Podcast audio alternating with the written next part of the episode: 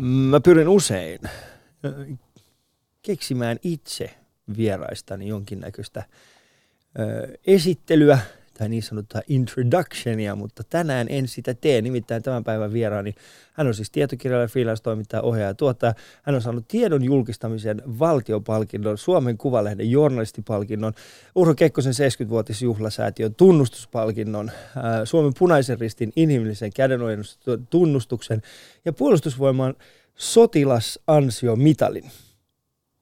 Ja hän on raportoinut kymmeniltä kriisialueilta Vietnamin sodasta lähtien ja matkustanut jokaisessa 194 maailman itsenäisessä valtiossa. Hän on, hänet on valittu Tampereen yliopiston journalistikan vierailijaprofessoriksi viime vuodesta alkaen. Ja tota, niin, ei, ei tällaista Ali pysty keksimään. Tämä on erittäin hyvä. Minulla on ystävät kunnia saada tänään Rauli Virtanen vieraakseni. Ylepuheessa arkisin kello yhdeksän. Ali Show.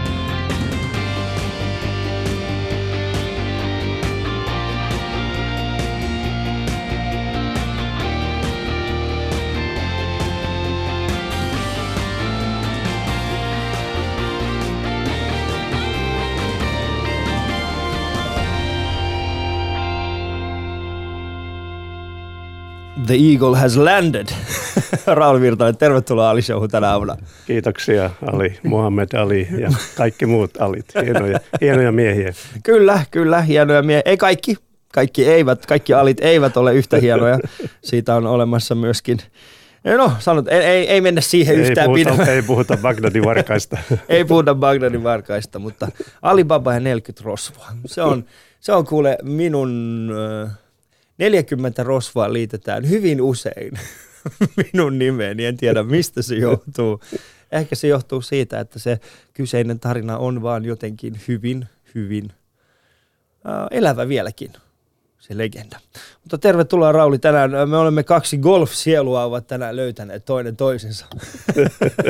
Miksi me tehdään tämä Pasilassa? Nyt olisi hyvä päivä se on, pelata. Kyllä. Tänään tämä on olisi, väärä, väärä studio. Joo, koska mä tuossa kun mä oon koko aamun pohtinut sitä, että, että tota, käynkö moikkaamassa mun erittäin äh, sairasta tätiä vai menenkö pelaamaan golfia. ja tuli siihen lopputulokseen, että voin molempia tehdä. Hieno. Voin molempia tehdä ja tota, sä, sä pelaat siis sitä aktiivisesti myös golfia. Joo, aktiivisesti aktiivisesti.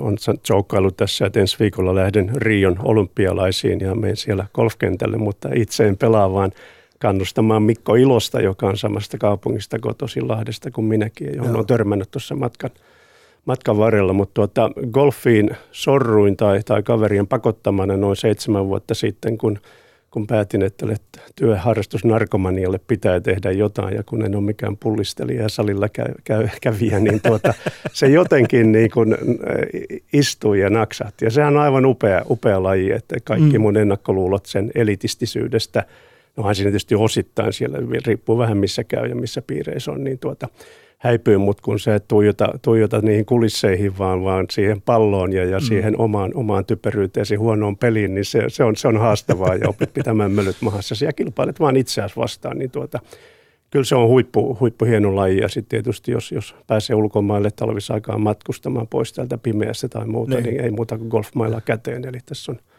on monena talvena on, on golfannut sitten tuolla Kaakkois-Aasiassa, Abu Dhabissa, jossa mun vanhin poikani asuu ja muutamilla muilla paikkakunnilla. Mutta tuota, Siellä on vähän erilaista golfata. Siellä on erilaista, erilaista golfata, tuota, se, se kyllä, kyllä pitää Sanotaan, paikka. että siellä se elitismiä, siellä, siellä ne edes pyri ottamaan sitä elitismiä pois. Et meillä Suomessa tällä, meillä Suomessa golfliitto on silleen, tämä ei ole kovinkaan elitistinen laji, no. mutta esimerkiksi Abu Dhabissa, niin, e, niin heillä on se ei ollut tar- tarkka siitä. Joo, oliko teillä, oliko teillä pakko olla kädi mukana? Joo, pakko olla kädi mukana ja valitettavasti kädi aina sanoo kolmen väylän jälkeen have one more beer sir ja, ja muuta. Että siinä on tämmöisiä, tämmöisiä juttuja tulee väliin. Eikö kädin tarkoitus yleensä on niin opastaa sinua äh, siinä, siinä kentällä eikä saada sinut mahdollisimman? Hän on luovuttanut itse vaan, että, että ota, ota, ota vaan lisää bissejä oikeasti. Että golf, golf ei ole sinun, sinun laisi. Mutta mahtavaa, kun pääsit tänään äh, Ali Show vieraksi. Ystävät, mun ja Raulin kuva löytyy tällä hetkellä Ali Show. Ali Show, äh, siis meidän, meidän, meidän siis kuva löytyy para, äh, paraikaa. Taas meinasin sanoa sen. Löytyy siis tällä hetkellä Yle Puheen Instagramista. Voitte käydä katsoa sitä sieltä. Jälleen kerran äh, yksi viisas johdattelee ei niin viisasta läpi viidakon. Yle puheessa Ali Show. Katso kuvat instassa. Yle Puhe. Äh, jos sanon, että legendaarinen, legendaarinen äh, Älä, ulkomaan älä käytä toimittaja. sanaa legendaarinen. Miksei? en mä en tykkää. Mut sehän äläkäs, on. No, Sehän- äläkäs käytä sanaa sotakirjeenvaihtaja. Ei, So, ne, vaihtaa, mä, mä en tykkää siitä käyttää. Mun mielestä siis käytännössä, mä, mä, mä oon itse sitä mieltä, että ö, me voimme muuttaa maailmaa vain ja ainoastaan sillä, että me muutamme sitä tapaa, miten me kohtaamme asioita, jotka, joita me emme osaa, tai asioita, jotka ovat itsestään selviä. Sana sota on, on mun mielestä yksi sellainen asia, mikä mä haluaisin, että se poistuisi. Hienoa. Ja Mm. poistuisi jossain vaiheessa, sen takia mä en käytä, käytä sanaa sota. Äh, kriisiä mä Joo. käytän vielä, Mm. koska mun mielestä kriisi ei tule ikinä loppumaan, mutta, Ja mutta konfliktit ja myös. konfliktit Mm. myös, mutta, Joo. mutta sota, sotakirjeenvaihtaja en ajatellut, mutta en ajatellut sanoa, mutta kyllähän sä oot legenda. Sä oot legendaarinen. Sus, suurin osa, äh, okei okay, sanotaan 70, 80, 90 ja 2000-luvulla. Siinä on jo neljä vuosikymmentä, jossa sinun sanasi on luotettu. Me ollaan katsottu sinua ulkomaan asioissa samalla tavalla kuin katsomme Pekka Poutaa sääasioissa. Sä oot legenda. Joo, ei, ei nyt siitä sen, Mm. sen enempää, mikä sulla oli seuraava kysymys. Sitten, Ai seuraava kysymys. No mennään sitten.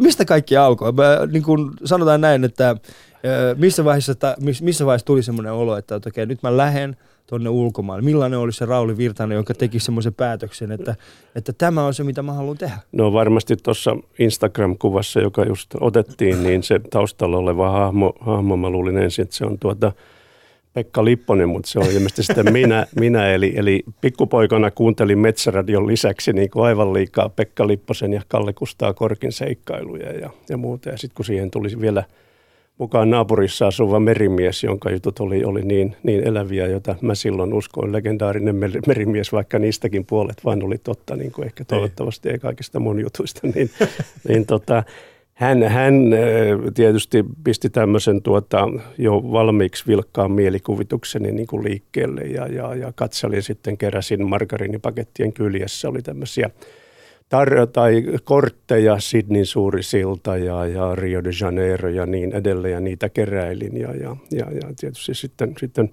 jossain vaiheessa tuli koulun kirjasto ja sieltä haettiin sitten Aarresaaret ja Robinson Crusoet ja nämä kaikki. Ja, ja, mutta ehkä kaikkein suurin sy- syy, osuus ja, ja, ja kiitos vaan, niin oli sitten tuota opettajilla yhteiskoulun Launeen yhteislyseossa, jota kollegani Jukka Kuikka aikoina nimitti Suomen huonoimmaksi kouluksi, niin tuota, vaikka, sieltä, vaikka sieltä on tullut tämänhetkinen Finnerin pääjohtaja ja, ja Oulun, Oulun tuota, yliopiston rehtori ja, ja joitakin muitakin toimittajia, kuten Veikko Mm. Neuvonen, legendaarinen Veikko Neuvonen ja Petri Sarasti ja niin edelleen.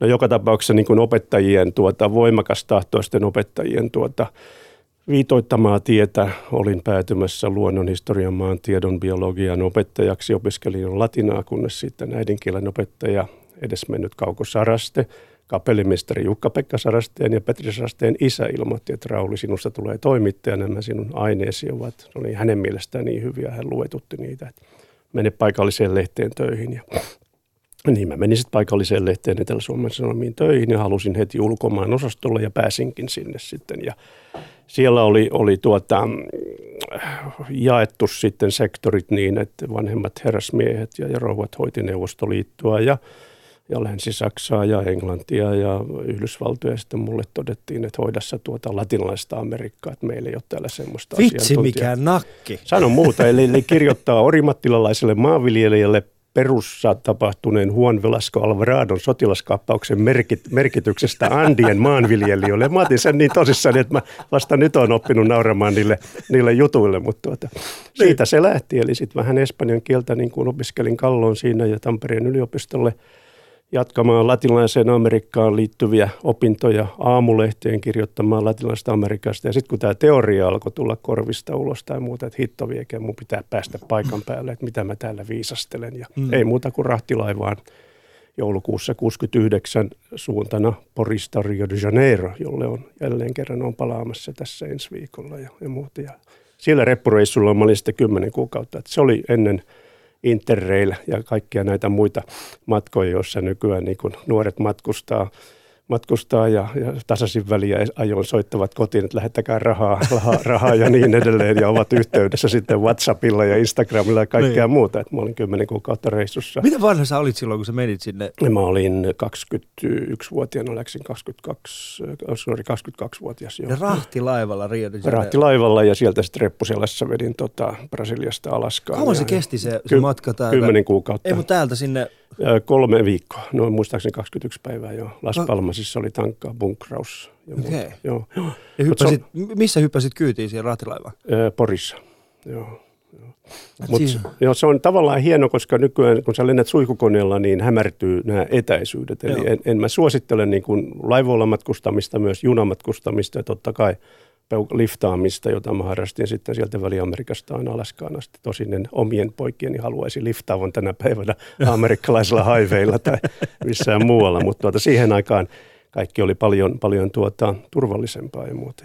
Ja se oli se suuri seikka. Amerikka siihen aikaan no. ei ollut ihan, si, siellä kuohu siihen aikaan. Joo, siellä kuohu, siellä oli tuota sotilasdiktatuureja silloin jo tulossa ja, mm. ja, ja, ja muuta, niin tuota, siellä oli – oli tuota, että siinä mielessä se oli myös mun silmiä avaava, että ehkä mulla oli jossain määrin tämmöisiä konservatiivisia näkemyksiä myös asioista, mutta mä, niin kuin mä oon jälkeenpäin kirjoittanutkin ja miettinyt sitä ja katsonut omia päiväkirjoja, niin mä ymmärrän esimerkiksi en Ernesto Che Guevaraa, en allekirjoita hänen tekemisiään Kuubassa, mutta siitä, että kun hän lääketieteen opiskelijana teki tämän moottoripyöräreissun, josta on, mm. on, on tämä kuuluisa kirjakin Motorcycle Diary tai, tai muuta, että tuota, miksi hän sitten päätyi lääketieteen opiskelijasta vallankumoukselliseksi, kun hän näki nämä valtavat tuota, sosiaaliset epäkohdat ja, ja, ja kuilun, kuilun siellä ja, ja, ja muuta. Ja puhumattakaan sitten, mitä 70-luvulla tapahtui, tuli nämä sotilas diktatuurit. Itse olin, olin Chilessä ja Argentiinassa ja muuta seuraamassa näitä,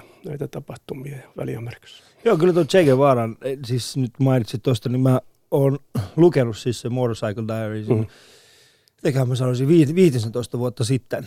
Ja, ja, sitten, ja nyt paraikaa itse asiassa luen ähm, sellaista kirjaa kuin Chase on semmoisen ruotsalaisen kirjoittajan kirjoilen, kirjoittama siis elämän, elämänkerta, Che Guevaran elämänkerta, niin siellä, niin. siellä niin kuin, se, on, se on jotenkin täysin, nyt se on ehkä avautunut eri tavalla, joo, se, jo. se koko hahmo mulle, että miksi, miksi hän teki tiettyjä päätöksiä ja Joo, ja mitkä mä... oli siellä niin kuin taustalla. taustalla siis, äh, hän niin kuin siellä taustalla ne arvot, jotka vaikutti häneen Joo. ja miten hän omat vanhempansa ja se aika ylipäätään, missä hän kasvoi ja ne asiat, mitkä he teki. Joo, mä niin tapasin, tein dokumentin hänestä vuosikymmeniä sitten, niin tämän Alberto Granadosin, joka mm. oli hän, hänen kaverinsa, hän asui Kuubassa ja Joo kyselin sitten, että millainen kaveri tämä Che oli. Se on ihan kiva kaveri, mutta otti päähän mihin tahansa me mentiin bailaamaan illalla, niin kaikki naiset hakeutuivat Cheen seuraa, kun se oli niin hyvän näköinen, että mä jäin aina ilman tai muuta. Se Albertoa harmitti hirveästi. No varmasti. No. Kyllä minuakin harmittaisi, jos mulla olisi sellainen vallankumouksellinen kaveri, josta niin kuin historia kirjoittaa, että kukaan ei muista, että hei mä olin siinä vieressä. Mä olin siinä vieressä. Mä, olin, mä tein Tismalle samat jutut. Miksi ette kirjoita minusta? Joo, mutta siis, ähm, mut, mut palataan siihen, niin kuin, äh, siihen äh, ah, ke, ke, oh, okei, okay, ähm, nyt mä haluan vaan ymmärtää. Eli kolme viikkoa rahtilaivassa – Joudutko siellä tekemään jotain vai oliko ihan siis niinku matkustaja? Mä olin matkustajana, että onneksi mä en tuota, joutunut, tietysti mä jeesasin joissakin jutuissa, mutta tuota, olin siellä matkustajana sitten ja, ja tein myös juttua siltä matkalta että, ja, ja jututin näitä ihmisiä siellä sitten oli, oli tota miehistöä porukkaa ja muuta ja laivakoira, laivakoira Otto, sen kanssa meillä oli semmoista pressusta tehty uimaalla sen laivan kannella, se oli ihan kiva, niin tuota, siellä oltiin siellä altaassa ja otettiin lentokaloja aina kiinni, kun niitä tuli tuota sieltä merestä sinkootu sinne ja ja tuota, iltaisin sitten oli tämmöistä grillaamista siinä ja muuta. Se oli hieno, hieno mitä reissu. Mitä mukaan sille reissulle? Siis sanotaanko siinä vaiheessa, kun sä olit Porissa, niin mitä sulla oli mukaan? Kirjoja, kirjoja. Valtava määrä kirjoja, joista mä sitten jouduin maksamaan aika paljon, kun mä lähetin niitä sitten tuota meripostissa takaisin, takaisin tuolta Etelä-Amerikasta, kun mä olin ne lukenut ja muuta. Mutta Miksi tuota... sä lähetit ne takaisin? Miksi et sä voinut? No joo. No en mä reppu sen sitten mulla oli reppu, reppu tota noin, ja vastapainoksi reppuun alkoi tulla niin paljon dia, diakuvia, siis joo. näitä laatikoita, kun mä kuvasin, niin tuota diakuvia. Et se, mitä mä otin turhaan mukaan, oli semmoinen mun mielestä suomalainen kesäpuku, vaalea pellava kesäpuku, joka Rion 45 asteen helteessä oli hirveä tai muuta, niin sen mä heitin roskikseen aika pian sitten tai muusta. toi, toi vaalea pellava puku, se on jotenkin niin... Uh, No mä, mä, mä en saan, siis se, se on jotenkin stereotyyppinen, no, no, että et kun mennään tällaiseen erittäin kuumaan paikkaan, mitä voisi laittaa päälle? Mitä se on vaalea, vaalea tota, pellava puku? Onneksi mulla ei yhtään ei. kuvaa siitä, kun mä kävelen sen päällä Rion kadulla tai muuta. Joo. Mut, äh, millainen se oli sitten se Latinalainen Amerikka, mihin sä, mihin sä siis astuit? Mikä, mi, mi, miltä se, sanotaan näin, että sä olet kuitenkin tehnyt siitä jo suhteellisen paljon, se tiesi teoriatasolla asioita, mutta mut, mikä oli se asia, mikä niin kuin eniten uh, yllätti? No jos ei puhuta, puhutaan esimerkiksi, mä olin lukenut Sven Lindqvist, joka on tunnettu jo silloin ruotsalainen kirjailija Slagskukkan heittovarjo, ja sitten siihen aikaan Tammella oli huutomerkkisarja ja, ja muuta. Tuota, tuohon aikaan niin kuin latinalaista Amerikkaa, Afrikkaa ja yleensä silloisen kolmannen maailman asioita seurattiin paljon paljon enemmän kuin tällä hetkellä Suomessa. Tietysti pitää ottaa huomioon ne resurssit, että silloin ei ollut internetiä, mutta mä tarkoitan niin kuin julkaisujen taholta ja, ja, ja muuta yliopistopiireissä ja muuta, niin siitä kirjoitettiin paljon. Eli, eli kyllä nämä asiat oli selviä, mutta totta kai kun sä meet, meet slummiin ja, ja, ja, ja, ja näet tuota köyhyyttä ja muuta, niin ainahan se eri lailla – vaikuttaa suhun kuin se, mm. mitä, mitä sä luet tai, tai katsot elokuvista ja, ja, ja muuta. Et se oli se yksi niin kuin, uh, ulottuvuus siinä ja, ja muuta. Toinen tietysti oli se, että kun se, se oli mun ensimmäinen matka Pohjoismaista niin kuin suoraan tropiikkiin ja, ja, ja, ja silloisin sen ikäisen kaverin silmin niin kuin hyvin eksoottiseen paikkaan ja, ja, ja muuta. Että sä näet ensimmäisen kerran niin kuin – värillisiä ihmisiä. Okei, oli meillä Tampereen yliopistolla pari afrikkalaista kaveria, jotka sitten lähetettiin Lappiin myymään banaaneja. Se oli, oli opiskelijoiden mielestä hieno, hieno juttu tai, tai muuta. Niin, tuota, niin, niin. No, tämä oli tämän, tämän sen ajan, sen ajan, sen ajan tuota, rasismia aivan uskomattomia juttuja, mutta et, et sitten mä pamahdan niinku tuonne tuota Brasiliaan, jossa mm. on koko tämä niinku kirjo tai, tai muuta. Ja, ja ihmisten niinku tietysti se ystävällisyys ja se musiikki ja se rento – rento meininki siellä ja muuta, niin, niin kyllä se Brasilia kolahti, että mähän jumiuduin sinne kaksi ihan, ihan viideksi kuukaudeksi ja sitten onneksi opin siinä portugalin kieltä Joo. sen verran, että nyt jälleen pärjään, pärjään siellä, pystyn lukemaan lehtiä ja seuraamaan asioita ja, mm. ja, ja muuta. Ja Rio de Janeiro edelleen, huolimatta, että siellä purjehditaan ja uidaan likavesissä, niin maailman kaunein kaupunki, että ei mm. sitä pääse mihinkään, kun se luonto on sen, sen muuttanut, luonut sen niin kuin se, semmoiksi, vaikka Brassit itse sanoi, että että Jumala käytti kuusi päivää maailman luomiseen ja seitsemäntenä päivänä hän keskittyy Rio de Janeiron muokkaamiseen. Niin tuota, et kyllä, kyllä se, se tota, vaikutti ja matkan varrella tietysti siellä tuli Kolumbia ja Väli-Amerikan maat ja, ja Meksiko, niin, niin, niin kaikki näet siellä oli selvästi niin kuin kaikki ainekset vallankumoukselle, vallankumoukselliselle toiminnalle ja Joo. siihen aikaan mä tapasin tämän edistyksellisiä katolisia pappeja, piispoja, Domhelder Kamaran Resifessä, jota nimettiin Brasilian punaiseksi piispaksi. Joo. Hänet nä- nähtiin kommunistipiispana. Kolumbiassa oli Camilo Torres, pappi, jolla oli ase kädessä ja ja myöhemmin sitten tuota, Romero, arkkipispa Romeroon tutustuin El Salvadorissa, joka ammuttiin alttarille ja, ja muuta. Niin tuota, että kyllä siellä oli niin kuin oligarkkian oligarkkioiden vastaisia voimia ja, ja selvästi havaittavissa ja myös sitten tätä orastavaa silloin jo kaupunkisissitoimintaa ja, ja mm. kaikkea, kaikkea muuta. Mutta tuota, kerta kaikkiaan niin kuin mukaansa tempaava, tempaava maan, maanosa kaik, kaikki ne ongelmineen tietenkin, mutta et, et se oli niin kuin mulle suuri, suuri kokemus. Tänä päivänä mä en sillä lailla liputa, kun ihmiset kysyy, kysyy sitten, kun jos puhutaan matkailusta, että, että, että minne mennä, niin mä sanon, että se on ollut mulle läm, niin kuin läheinen maanosa sen takia, että mä pärjään siellä kielellä ja muuta, mutta että jos ihminen etsii turvallista kaupunkioleskelua, niin suosittelen mieluummin sitten Kaakkois-Aasian Aasian suurkaupunkeja kuin että sä palloilet Rio de Janeiron tai, tai Liman tai Sao. Paulon mm. Buenos Airesin tuota, laitakaduilla aamuyöllä, niin, niin tuota, että valitettavasti tämä turvattomuus on, on tullut siellä niin kuin esille. Se on, joo. joo. Sä mainitsit tuosta aikaisemmin ähm, siitä, että kun sulla oli kenties hyvin konservatiivisia ajatuksia ja, ja, ja sitten ne muuttu siinä aikana, kun, kun sitten olit näillä reissulla, niin, niin mikä oli se, missä vaiheessa huomasit sen muutoksen, tai mikä oli se muutos, jonka sä huomasit tapahtuvan? Mikä se oli se konservatiivinen ajattelumaailma? Joka... Joo, se oli ehkä siinä mielessä hyvä, että mä pidin päiväkirjaa varsinkin sen alkumatkan aikana, ja sitten mä lähetin kirjeitä ystävilleni, koulukavereilleni, ja ja, ja muista, jo, josta jotkut oli tuota sitten aika, aika tuota, niin kuin silloin sanon, tiedostivat nämä ongelmat hyvinkin voimakkaasti. Ja muuten mä huomasin sitten, nämä kaverit onneksi tuota, Risto Väyrynen ja muut ovat säästäneet näitä kirjeitä. Ja kun mä kirjoitin tuon reissukirjan tuossa, niin mä sain niitä niin kuin käyttöön ja mä huomasin itse niistä, niistä lähettämistäni kirjeistä, että ne oli aitoja vuonna 60-70 lähetettyjä kirjeitä, jossa mä niin kuin Kolumbian halkimatkatessa niin, niin kuin totean, että, että tämä on aivan karmeita, tuota, että missä olosuhteissa ihmiset täällä niin kuin elää ja, ja, ja, ja, ja muuta. Niin tuota, kyllä se, niin kuin siinä, siinä, se tuli, kaikki tämä tuli niin kuin kantapään, kantapään kautta mm. ehdottomasti mm. ja, ja muuta. Ja tietysti johtuen myös siitä, että se oli hyvä, että mulla ei ollut – rahaa, kun mä läksin matkaan. Mä rahoitin kirjoituspalkkioilla noin 400 markkaa silloin vajaa 100 euroa kuussa, jolla mä 10 kuukauden aikana pystyin kuljettamaan itseni Brasiliasta Alaskaan ja sieltä New Yorkiin ja aina asumaan jossain, jos ei muuta, niin palolaitoksella tai poliisiasemalla tai, tai tuota jonkun kolumbialaisen kaverin tuota hök, miksi, polo, miksi palolaitos tai poliisi? No, koska voi... siellä on reppureissa, että saa asua ilmaiseksi, me ei tarvinnut maksaa mitään. Tai Aa, muuta. Joo. Ei, ei onnistuisi enää. Ei onnistu enää. ei onnistu enää. enää. enää. Moi. Joo.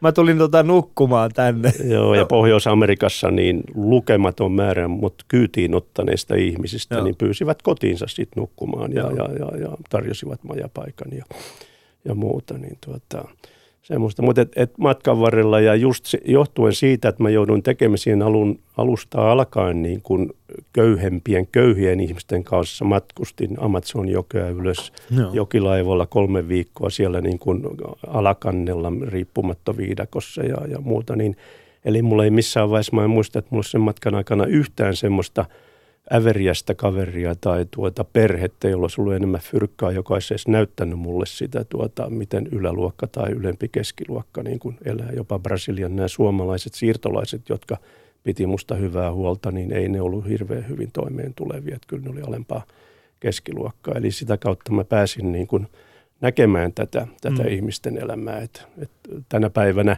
hyvin paljon, mähän on varsinkin viime vuosina, että kun mä olen ollut tuolla Tampereella, niin nuorille painottanut sitä, että pitäkää se välivuosi, menkää ulkomaille tai muuta, mutta et, et kun vaihto jos sulla sattuu se, että sä joudut johonkin huippurikkaaseen tuota perheeseen ja sitten sä asut jossain muurien sisällä – kaupungissa tai Sao Paulossa tai muuta, niin sä et välttämättä näe sitä, että, mm. se on hyvin paljon sit tuurista kiinni, että mikä tämä perhe on. Okei, tietysti favela-perhe ei voi ottaa suomalaista vaihto-oppilasta, mutta et, et täytyy toivoa, että, että sitten kun tämä vaihto-oppilasvuosi tai välivuosi sattuu kohdalle, niin sä et joudu sitten semmoisiin piireihin, jolloin sulle niin kuin jää täysin ulkopuoliseksi se Mm. missä niin kuin valtaosa ihmistä elää kuitenkin tänä päivänä. Niin ehkä se vaihto-oppilasvuosi tällä hetkellä, niin äh, tai siis en tiedä, siis jopa silloin kun mä oon itse mennyt vaihtoon, niin se oli enemmänkin semmoista, että mennään pitää hauskaa, mm-hmm. mm, kuin versus semmoista ehkä ajattelumaailmaa, jossa sä meet aidosti sinne ulkomaille oppimaan jotain heistä – ja kenties itsestäsi. Mä ainakin mun kohdalla se Joo. on ollut sellaista, Joo. että me mentiin vaan, mentiin, mä asuin Tokiossa Joo. yhdeksän, melkein vuoden verran asuin Tokiossa ja, ja mitä mä tein siellä, mä käytännössä biletin niin kokonaisen joo, vuoden ehkä enemmän, se, ehkä enemmän se välivuosi, että mm. silloin kun on sen jälkeen kun on kirjoittanut ylioppilaaksi, jos ei vielä ole, ja vaikka olisikin ammatinvalinta ja, ja yliopisto selvillä, niin silloin mm. kannattaisi niin kuin lähteä. Tuota, tuo Nikolas Kristoff, joka on hyvä kolumnisti New York Timesissa, jossa mainostaa, niin on antanut ohjeen, että kaikkien vanhempien pitäisi lähettää lähettää lapsensa tuota sen kirjoitusvaiheen jälkeen sitten Timbuktuun ja sanoo, että tulkaa vuoden kuluttua mitä tahansa reittiä sitten kotiin, niin opitte jotain. Ja Joo. muuta mä oon taas sitä mieltä, että ei kaverin kanssa, koska se on huono idea, että mieluummin yksin. Mieluummin yksin, yksin sitten, sinne vaeltelemaan. Niin, ja rahaa ei lähetä, että tehkää jotain sillä matkalla, opettakaa englantia välillä. Okay, ja, nyt, ja muuta, nyt, jo. nyt pistetään testi. Äh, oletko tehnyt samaa omien jälkeläisten kanssa? He ovat lähteneet ilmeisesti saaneet jostain inspiraation sen takia, että mun vanhin poika on, on asuu Abu Dhabissa, hän on siellä Joo. tiedottajana. Mun kakkospoika on siviilirauhanturvaajana Mindanaolla, Filippiineillä jo kolmatta vuotta ja, ja, ja nuorempi poika on, on 14-15-vuotias täyttää, niin on jo ollut yli 50 maassa päässyt reissaamaan mun mukana ja suunnittelee aktiivisesti nyt sitä vaihtovuotta ja kysyi viimeksi, että mi, mi, iskä, että – mihin hommiin mun pitäisi nyt pyrkiä, että mä pääsin asumaan ulkomailla. Että tuleeko musta suurlähettiläs? Mä sanoin, että ei susta ihan tule, mutta tota, pyri siihen. Joo. No mutta sehän on hyvä. Suurlähettilään, suurlähettilään virka olisi hyvä. Ystävät kuuntelet Ali Showta ja minulla on ollut, uh, uh, aika menee tästä vaan. Siis mä, mä oon ihan mesmeroitunut tämän päivän vierasta. Mulla on miljoona kysymystä ja vain ja ainoastaan rajattu aika. Mulla on vieraana täällä siis Rauli Virtanen ja meikäläisen ja Raulin kuva löytyy tällä hetkellä Yle Puheen Instagramista. Ali Show. Katso kuvat instassa. At Yle Puhe. Nyt kun katsot maailmaa, ehkä maailman menoa tällä hetkellä, niin ja peilatakseni siis sitä, että olet joskus ollut Etelä-Amerikassa, jolloin aidosti kuohu ja vallankaappauksia tehtiin valta vaihtui hyvin nopeasti, ei välttämättä verisesti, mutta sitäkin, sit, sitä tapahtui hyvin, hyvin paljon. Huumesodathan alkoi silloin yleistymään, tai nyt ehkä vielä silloin, mutta sitä oli jo, että huume, huume tai huumeparonit ja tällaista alkoi nostaa päätään ja, ja valtataistelu aidosti käytiin, niin jos vertaa siihen, niin millainen, niin kun, yllättääkö sinut enää mikään, jos mietit, että aamulla kun heräät, niin tuleeko jokin uutinen yllätyksenä enää? Tuo on hyvä kysymys, että tätä perspektiiviä on mietitty pitkään. Ongelmana on se, että meiltä alkaa tulla tämä historiattomuus niin kuin painaa päälle. Eh, viittasit latinalaisen Amerikkaan, niin aika moni meistä on jo unohtanut sen, että kuinka tuh- paljon tuhansia ihmisiä katosi Argentiinassa ja mm. muualla, mitä heille, heille tapahtui. Eh, sitten mä oon huomannut viime aikoina, niin ihmiset selvästi niin kuin haluaa kategorisoida, on niitä, jotka, jotka tietysti ihan hyvät huomauttavat, että ei tämä maailma nyt olekaan niin paha, miltä se näyttää. Ja, ja, ja se pitää niin kuin aina muistaa. Estetään tilastoja, joiden mukaan terrorismi on ollut paljon, paljon enemmän aikaisemmin Euroopassakin silloin, kun meillä oli tuota IRA, ETA ja Bader-Meinhof ja niin edelleen punaiset prikaatit ja muuta, mutta silloin se oli tietysti ei kohdistunut niin paljon siviileihin kuin, kuin tällä hetkellä – erilaiset, erilaisten tilastojen valossa, jos katsotaan maailmansodat tai muuta, niin voidaan väittää, että tällä hetkellä niin kuin menee paremmin kuin, kuin aikaisemmin.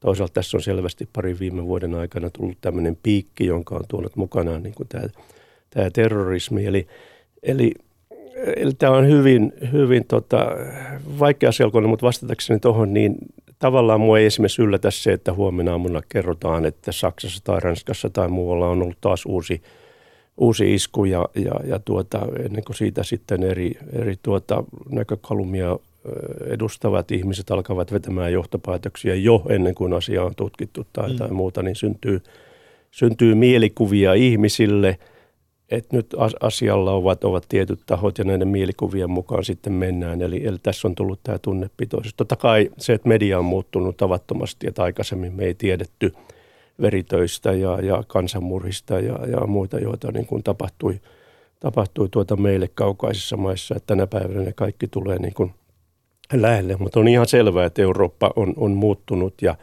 on, on päivän selvää se, että nämä terroristi iskut ja myös kiinnittäisin huomiota siihen viime päivänä siihen, että, meidän pitäisi kiinnittää huomiota myös näihin mielenterveysongelmiin, ei mm. pelkästään Suomessa, vaan kaikkialla maailmassa. Nyt Saksan tapahtumat niin kuin osoittaa sen, niin kaikki tämmöinen tulee, tulee lisääntymään. Ihmiset saa inspiraatiota, siitä on, on esimerkkeinä ollut nämä kouluammuskelut Yhdysvalloissa lähes päivittäin, on, on ammuskeluja ja, ja muuta. Et, et kyllä me siinä mielessä niin kuin eletään – se levottomuus tulee enemmän päälle meillä kuin mm. aikaisemmin ja mä ymmärrän hyvin sen, että ihmiset tuntee olonsa entistä turvattomammaksi, vaikka esimerkiksi Yhdysvalloissa Trumpin kampanja väittää, että, tuota, että, että, että kaikki menee, menee todella huonosti, niin tilastot puhuu ihan jotain mm. muuta. No. Että se, se, ne rikokset ja muut ei ole, ei ole sitä luokkaa, mitä siellä, siellä niin kuin väitetään. Että et, et tämä on turbulenssin aikaa ehdottomasti ja, ja, ja muuta. Että nyt tämä pitää pistää niin kuin jäitä, jäitä hattuun ja, ja tietysti tässä on vastuu ennen kaikkea tiedottajilla, ulkomaan toimittajilla ja muutama just totesin tuossa, kun tuo professuuri on päättymässä, että tuota, en tiedä olivatko kaukaa viisaita Tampereen yliopistolla, kun totesivat, että nyt pitää ulkomaan journalismista puhua runsas vuosi sitten ja, ja, ja tarvittiin tuhansien ihmisten hukkuminen välimereen ennen kuin suomalaisia – suomalaiset halusivat tietää enemmän. Mä en syyttäisi tässä välttämättä sitä lukijakuntaa, katsojakuntaa, raporttien kuntaa, vaan, vaan muuta, että, että, että mistä nämä ihmiset niin kuin tulee ja, ja onko nämä niin kuin rintamakarkureita, elintasopakolaisia ja, ja niin edelleen. Ja tämä kaikki johtuu paljolti siitä, että tuota, media oli, oli vähentänyt niin dramaattisesti ulkomaan uutisointia, että Lähi-idästä ja näiltä alueilta raportointiin ainoastaan kielteisiä asioita, terroristi-iskuja, sotaa, kaikkea muuta, jolloin tavalliselle suomalaiselle median kuluttajalle ei tullut enää selväksi, että, että millaisia nämä ihmiset on. Että mm. Myös lähi on hyvin pukeutuvia ihmisiä, joilla on iPhoneit ja, ja, ja muuta. Ja nyt he tulevat niin kuin turvallisuuden takia he pakenevat sieltä. Me, me, minä mukaan lukien ei olla riittävän hyvin saatu perille sitä, sitä tuota, että miltä tuntuu asua Aleppossa tai, tai Homsissa tai, tai, tai, tai, tai muuta. Että kysymys ei ole rintamakarkkuruudesta, jossa katsot niitä kymmeniä erilaisia ryhmiä, jotka siellä taistelee keskenään, eikä, ja isänmaallisuustermi käsitään ihan toisella lailla Syyriassa mm. kuin, kuin meillä, meillä Suomessa, niin, niin tässä on tietysti, mutta et, nythän tässä tänä päivänä niin kuin – tyypillistä on, on se, että et, et valheilla pääsee aika pitkälle. Yhdysvallat on siitä hyvä esimerkki Trumpin, Trumpin kannattaja. Ja mennään niin kuin tunteella ja, ja, ja viisi faktoista. Eli, eli tässä on hirveä niin kuin tsemppaaminen nyt sitten meillä perinteisen median edustajilla. Ja sen takia mäkin olen aktiivinen sosiaalisessa mediassa, kun mä huomaan, että tuota, että siellä entistä enemmän, olkoonkin, että suomalaiset viimeinen mielipidetutkimus on niin Euroopassa, suomalaiset on se kansa, joka ykkösenä vielä yrittää etsiä, hakea niin kuin faktoja, uutisia mm. kansainvälisistä tapahtumista perinteisestä mediasta. Esimerkiksi Lähi-idässä se on Facebook, on, on, on okei, okay, siellä on tietysti lehdistön vapaus, on ihan toista, se on ihan toista, toista, toista asiaa, luokkaa. Joo, toista kyllä. luokkaa. Mutta tässä on niin kuin hirveästi, hirveästi haasteita, eli, eli meidän perinteisessä mediassa pitäisi tehdä ne jutut niin kiinnostaviksi, että ne menee niin kuin perille ja, ja ihmisten muidenkin kuin tuota, Sakari Timosen uuninpankkapojan niin. pitäisi niin kuin saada, mm. saada tuota ja, ja, ja näyttää, mutta et, et herää kysymys, että kiinnostaako ihmisiä sitten, jotka on omaksuneet se, sen kannan, tämä, niin faktat. Se, niin, koska mm. se, mitä mä oon huomannut viime aikoina, mikä on tapahtunut, on ollut siis se, että totuus, totuudesta on tullut äh, hyvin yksilöllinen. Eli se, mikä on minun totuus, äh, ei ole kenenkään muun totuutta. Mm. Ja minä aina löydän oman totuuteni äh, internetistä siitä yhdestä kommentista. Eli olisi sitten mikä tahansa se yleinen, tai sanotaan, että, että no esimerkiksi jos jostakin aiheesta tulee jonkinnäköinen uutinen, niin minä löydän totuuteni yleensä siitä keskustelusta, että onko tämä paikkaansa pitävä vai eikö se ole paikkaansa pitävä.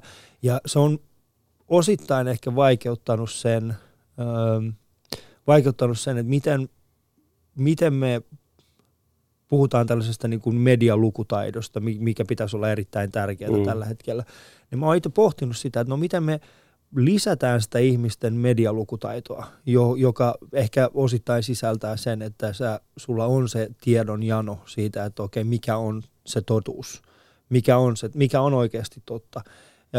Ja se, että, että no mistä mä löydän sen, mikä on totta, miten mä vahvistan sen. Ja se on vaan mennyt vähitellen siihen, että, että me löydetään niitä tiettyjä lähteitä, joiden sanomaa me vain ja ainoastaan uskotaan.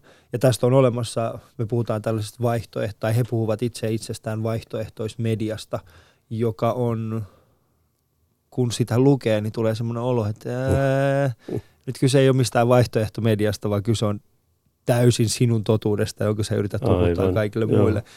Mutta mut, miten, miten, miten sä muuttaisit Rauli sen, miten tällä hetkellä esimerkiksi, miten, miten me voisimme saada ihmisille enemmän ää, niin sanottua neutraalia totuutta? No tuo, mihin mä äsken viittasin, on tietysti se, että meidän pitää, niin kuin Yle on hoitanut ja Hesari niin hyvin tämän ulkomaankirjeenvaihteen verkoston, se, siinäkin on parantamisen varaa. Eli näillä alueilla nyt nyt jos nämä ongelmat on, niin, niin sitä tiedottamista pitäisi, kirjavaihtajuutta pitäisi niin kuin, niin kuin voimistaa, kertoa en, enemmän, enemmän siitä. Tähän liittyy myös siihen keskusteluun, joka käytiin kehitysyhteistyöstä ennen tätä kriisiä ja muuta. Nyt monet, monet niistä ihmistä, jotka vastustivat henkeen ja vereen ihmisten auttamista siellä kaukana tai mm. muuta, niin ovat nyt sitä mieltä, että okei, että parempi, että nyt ilman muuta, että satsataan – autetaan heitä siellä. Tietysti tässä on mm. takana se, jotta eivät he tulisi tänne, tänne eikö niin? Kyllä, joo. joo. Mutta et, et, niin kuin, pitääkö mennä aina ennen, että tuhansia ihmisiä kuolee ja hukkuu ennen kuin me niin kuin tajutaan, että hetken mikä on järkevää. Niin kuin kehitysyhteistyö yhteistyö ennen kaikkea konfliktien välittäminen, rauhanvälitys mm. ja ja se, että me tuetaan näitä kansainvälisiä järjestöjä, niin kuin YK pakolaisjärjestöä, nyt kun meillä on eniten pakolaisia maailmassa kuin koskaan, koskaan aikaisemmin, ja auttamaan siellä paikan päällä mm. ja niissä leireissä, ja sitten hakemaan ihmisiä sieltä niistä pakolaisleireistä, mm. jotta heidän tarvitse niinku riskeerata henkeään mut, ja tulla Mutta tässä me tullaan, me tullaan oikeastaan semmoiseen mun mielestä hyvän, tai mun mielestä aika aika olennaisenkin kysymyksen tästä, että a, mistä me löydetään niitä resursseja, öö, ylläpitää tällaista ulkomaan kirjanvaihtajaa, mikä on ollut aikaisemminkin. Mm-hmm. Ja se resurssipuute tulee esimerkiksi siitä, ja kuten mä sanoin sulle eilenkin puolemissa, kun juttelimme, että, että kun nyt tulee joku, jotakin tapahtuu jossain päin maailmaa, niin mun ensimmäinen mun intuitio kertoo jo mulle, että mikä se on se hashtag, jolla mä pystyisin mitä luultavasti löytämään Twitteristä siihen liittyvää ajankohtaista tietämystä ihmisistä, jotka on siellä. Toinen vaihtoehto on se, että mä avaan periskopen ja näen suoria live-lähetyksiä sieltä. Ja sitten samaan aikaan mun niin kun, siitä muodostuu jo mulle jonkinnäköinen kuva, että mitä siellä tapahtuu. Sitten kun niissä lähetyksissä harvemmin puhutaan kieltä, mitä mä ymmärrän, niin sitten mä avaan just jonkun iltasanomat ja, tai, il, tai Ylen tai mikä tahansa se onkaan se media, mihin mä luotan sillä hetkellä, niin sieltä sitten alkaa tulemaan vähitellen niitä, niitä tiettyjä niin kuin virallisia tietoja siitä, mitä siellä on saattanut tapahtua ja niin poispäin. Ja, niin mihin, mihin välimaastoon tämä sitten ki, niin. Niin kuin ulkomaan kirjeenvaihtajan niin. Niin tehtävä tulevaisuudessa tulee menemään? Mikä on se hänen paikkaansa? Onko se sitten nimenomaan sitä analyysiä ja sitä ymmärtämistä ja sitä, että on pitempään siellä – vai, vai mi, mikä on se, mihin se tulee sitten sijoittumaan? Varmasti sitä, ja, ja niin kuin tuossa viittasitkin jo, jo tuota, periskopit ja, ja, ja Twitterit ja muut, niin sitten tietysti mobiili, kun katsoo tämän päivän nuoria, niin he mm. saavat kaikki tuota, seuraavat, ei katso siellä puoli yhdeksän uutisiakaan enää, enää niin paljon, niin tuota, sinne, että, että miten saada YouTubeen ja, ja niin kuin tällaisille alustoille sitten näitä, näitä tarinoita. Tietysti tässä on yksi ongelma on se, että vanhempi ikäluokka, joka välttämättä ei osaa englantia tai, mm. tai, tai muuta, niin ne on tavallaan, joko he jäävät tähän väliin tai sitten tämän perinteisen median varassa. Jos mm. he eivät ole, ole tuota, tulee enää niitä lehtiä eivätkä seuraa, niin, niin silloin tietysti se, se tuota ikäluokka, jota mahdollisesti voidaan, ihmisiä voidaan sitten, sitten kuljettaa, jos sitä tietoa ei tule enää – perinteisesti ja täällä Arne Tanninen tai, tai, tai, tai muuta tiedäksi, jotka ovat aikaisemmin luottaneet näihin, hmm. näihin kirjeenvaihtajiin, että mitä siinä tapahtuu. Et, et tietysti tämä on pitkä prosessi, vie, vie paljon aikaa ja mediahan on, tulee tässä niin kuin perässä ja, ja, ja muuta. Tämä on varmasti päänsärky vähän joka, joka paikassa. Tiedetään, että pitäisi satsata – tähän ja, ja resurssit on, on rajallisesti mm. ja, ja, ja muuta. Mutta tuota. Koska ne resurssit on tällä hetkellä tulee pääosin niin sanotusta tällaisesta niin kuin klikkausjournalismista. Mm. Sitähän me, tai sitähän Joo. aika moni mediatalo tällä hetkellä äh, pohtii, että no mistä, mistä me saadaan eniten klikkauksia – no, esimerkiksi jos käy tietyissä, tietyissä, niin yksi osa monien toimittajien palaveria on se, että mikä otsikko on saanut eniten klikkauksia. Aivan. Ja sitten kun me avataan niitä otsikoita, niin sitten me huomataan, että niissä on yleensä hyvin asenteellisia asioita ja hyvin, no sanotaan, no jos katsoo esimerkiksi eilisiä, niin siellä saattaa olla, että katso, katso katso huikea kuva, tai katso, kun Mikko Leppilampi otti kuvan niin kuin veneen kannelta. Se, niin kuin, että mihin suuntaan me ollaan mennyt viemässä tätä uutisointia, mikä se on se, mikä ihmisiä kiinnostaa ja mikä on se mediatalon yksittäinen tehtävä tässä. Ja mä aidosti ja rehellisesti uskon siihen, että, että me tullaan olemaan jossain vaiheessa semmoisessa tilanteessa, missä mediatalojen pitäisi vaan niin kuin luopua tuosta, että hei, sä näet sen niin kuin sosiaalisessa mediassa sen yksittäisen julkiksen kuvan jos sä seuraat häntä. Mm. Meidän tehtävä ei ole kertoa Joo. siitä, vaan meidän tehtävä on aidosti niin kuin löytää uusia, rauli, uusia raulivirtaisia, jotka me viedään tällä hetkellä esimerkiksi jossain Afrikassa tai Aasiassa tai Lähi-idässä niin, tai ylipäätään jossain latinalaisessa Amerikassa, niin mä en pysty nimeämään yhtäkään kirjeenvaihtajaa nimeltä, jonka asioihin mä voisin luottaa näiltä alueilta. Mm, mm. Kyllä tuo pitää paikkansa kyllä. Tuo, tuo, tässä on niin kuin valtavia – valtavia haasteita olemassa tällä hetkellä. Et, et, et, tietysti ikävä sanoa se, että niin kuin tämmöisen ulkomaan toimittamisen, ulkomaan kirjeenvaihtajuuden, ulkomaan uutisoinnin niin kuin kultaiset vuosikymmenet on takana päin. Tietysti mä olin onnekas, että mä sain elää ne, mm. ne tuota, nä, nähdä ne ja, ja, ja raportoida kaikista näistä paikoista ja toivottavasti niin kuin ainakin yhden tai kahden suomalaisen niin kuin ajatusmaailmaa sillä lailla mm vaikuttaa, mutta että tänä päivänä se on entistä haasteellisempaa. Juuri tuo viihteellisyys, jonka, jonka sä mainitsit sitten ja klikkaus. Joo.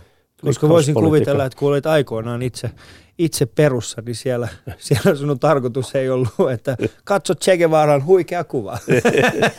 ei, ei todellakaan. Ei hän, ja, hän ja kaverinsa baarissa juomassa. Et se ei ollut varmaan ei, se, mitä ei, ihmiset halusivat Ei niin todellakaan, lukea. joo. joo. Mm.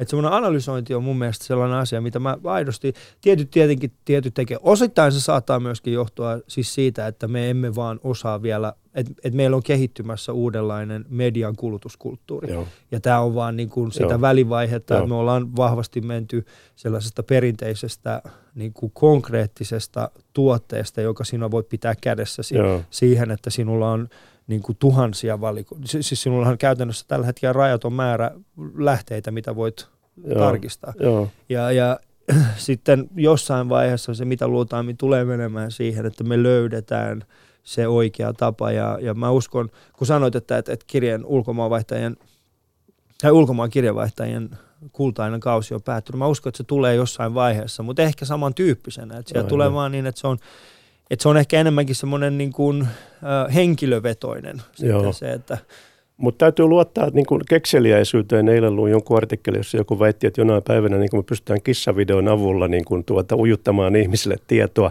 Toinen hyvä juttu on, hei, sitten toinen on, on, on Pokemon Go, joka on valtava villity, villitys. Niin tuota, mä väitän, että uskon, että tuota, aika paljon nuoria ihmisiä, jotka ovat huomanneet, että Pokemon Go Syyriassa Joo. ja siellä on heidän ikäisiä tuota, lapsia raunioilla, niin tuota, kyllä se pistää heidät niin kuin hetkeksi miettimään.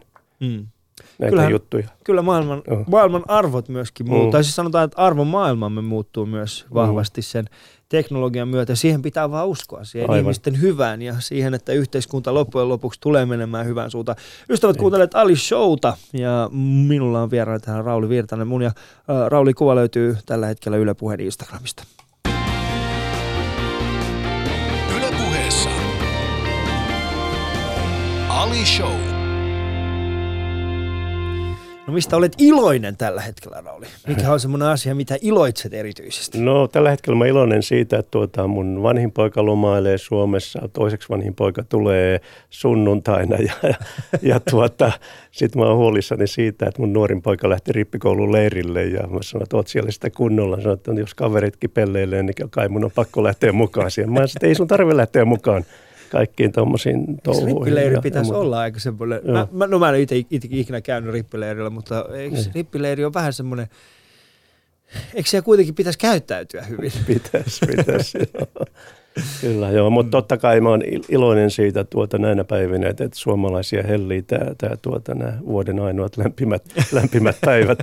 Päivät ja tässä. pallo lentää. Ja huomenna golfpallo, pallo, golfpallo lentää huomenna, huomenna pallo lentää ja, ja, ja, ja, muuta. Niin tuota, aina, aina, aina pitää muistaa tietysti se, että maailma on täynnä iloisia asioita, vaikka puolet meistä on täällä aiheuttamassa ongelmia, mutta onneksi toinen puoli yrittää ratkoa niitä. Tämä kauhun tasapaino säilyy. Kato, toi on, tossa oli jälleen kerran ystävät, niin kuin, tämä on se hyvä puoli niin kuin Alishowssa, että sieltä tulee vaan viisauksia niin kuin yhtäkkiä täysin yllättäen, että vaikka on olemassa ihmisiä, jotka yrittää luoda kauhua, niin siellä on ihmisiä, jotka yrittää myöskin pelastaa meitä tästä kauhusta. Niin.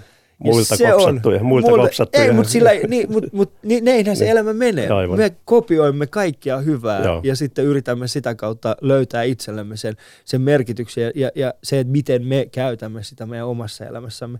Tämä on kyllä mahtava. Mutta, äh, mut, Ja hienoa vielä tuossa tänään niin aamulla, niin eh, oli hienoa kuunnella Michelle Obaman, Obaman puhe tuolla tuota demokraattien puoluekokouksessa, puhe, Joo. joka tulee jäämään historiaan. Ja, ja myös Bernie. Bernie. Sanders, Sanders siellä tuota, hänen kannattajansa loppuun asti niin kuin tätä, tätä fantastista niin kuin vaihtoehtokandidaattia vielä aplodeerasivat ja buuasivat tietysti, kun hän asettui lojaalisti Hillary Clintonin taak- taakse. ai hän teki sen. Mä en ole ehtinyt vielä, Joo, mä en joo. ehtinyt vielä tota, Jotta tämä tuota, karmea mahdollisuus, että Trumpissa tulee presidentti, presidentti niin tuota, saataisiin jotenkin pois, pois ihmisten Mulla on semmoinen... aineiskuvista. Niin, mutta mulla on...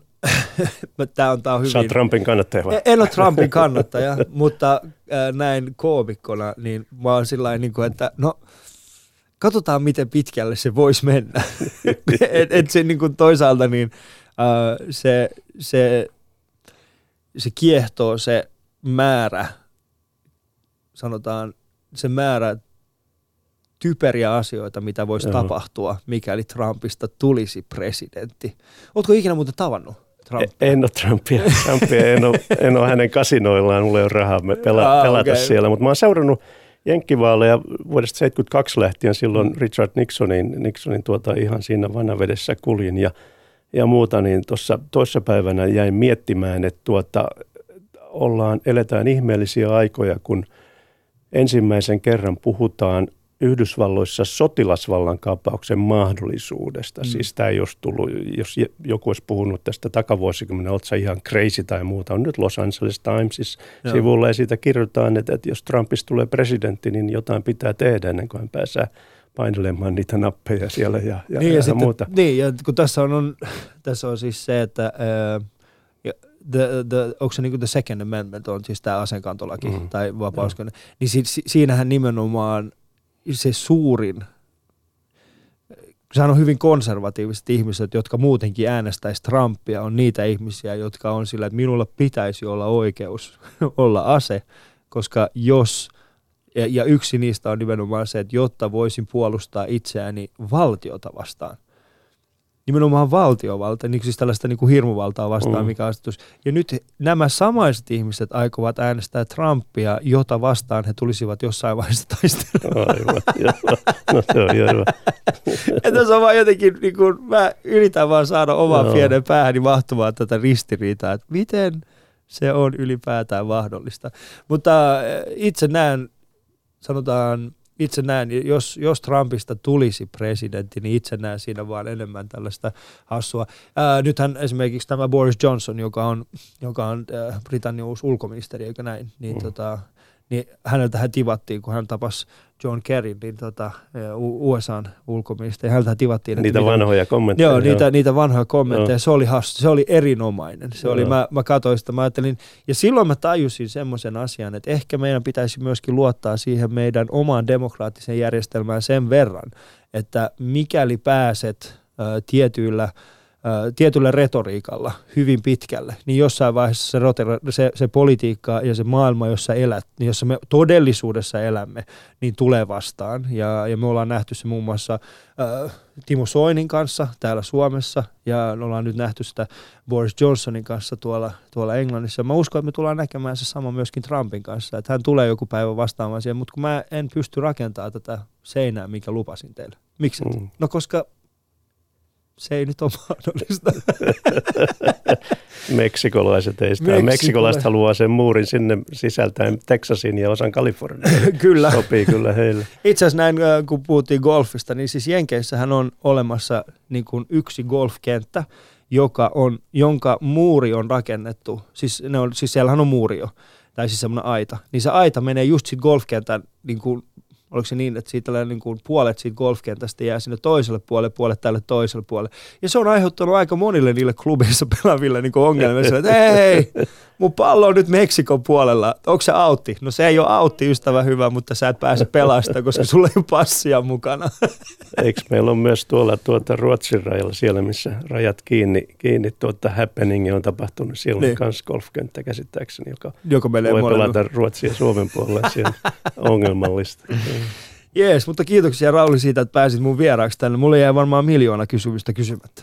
Okei, palataan näihin golfkentällä sitten. Pelataan näihin golfkentällä. Ja kiitos kaikille teille ystävät, jotka jaksoitte kuunnella tämänkin Ali Shown. Te olette mahtavia. Ja ö, joka päivä minä teen yhden kuvan nimenomaan vieraani kanssa, mutta pääosin sitä tehdään teille. Ö, huomenna vieraana on sitten Janni Hussi ja tämä on ystävät tiistai ja tämän kesän viimeinen Ali Show viikko. Vähän ankeat on tunnelmat, mutta silti painetaan eteenpäin. Yle Puhe.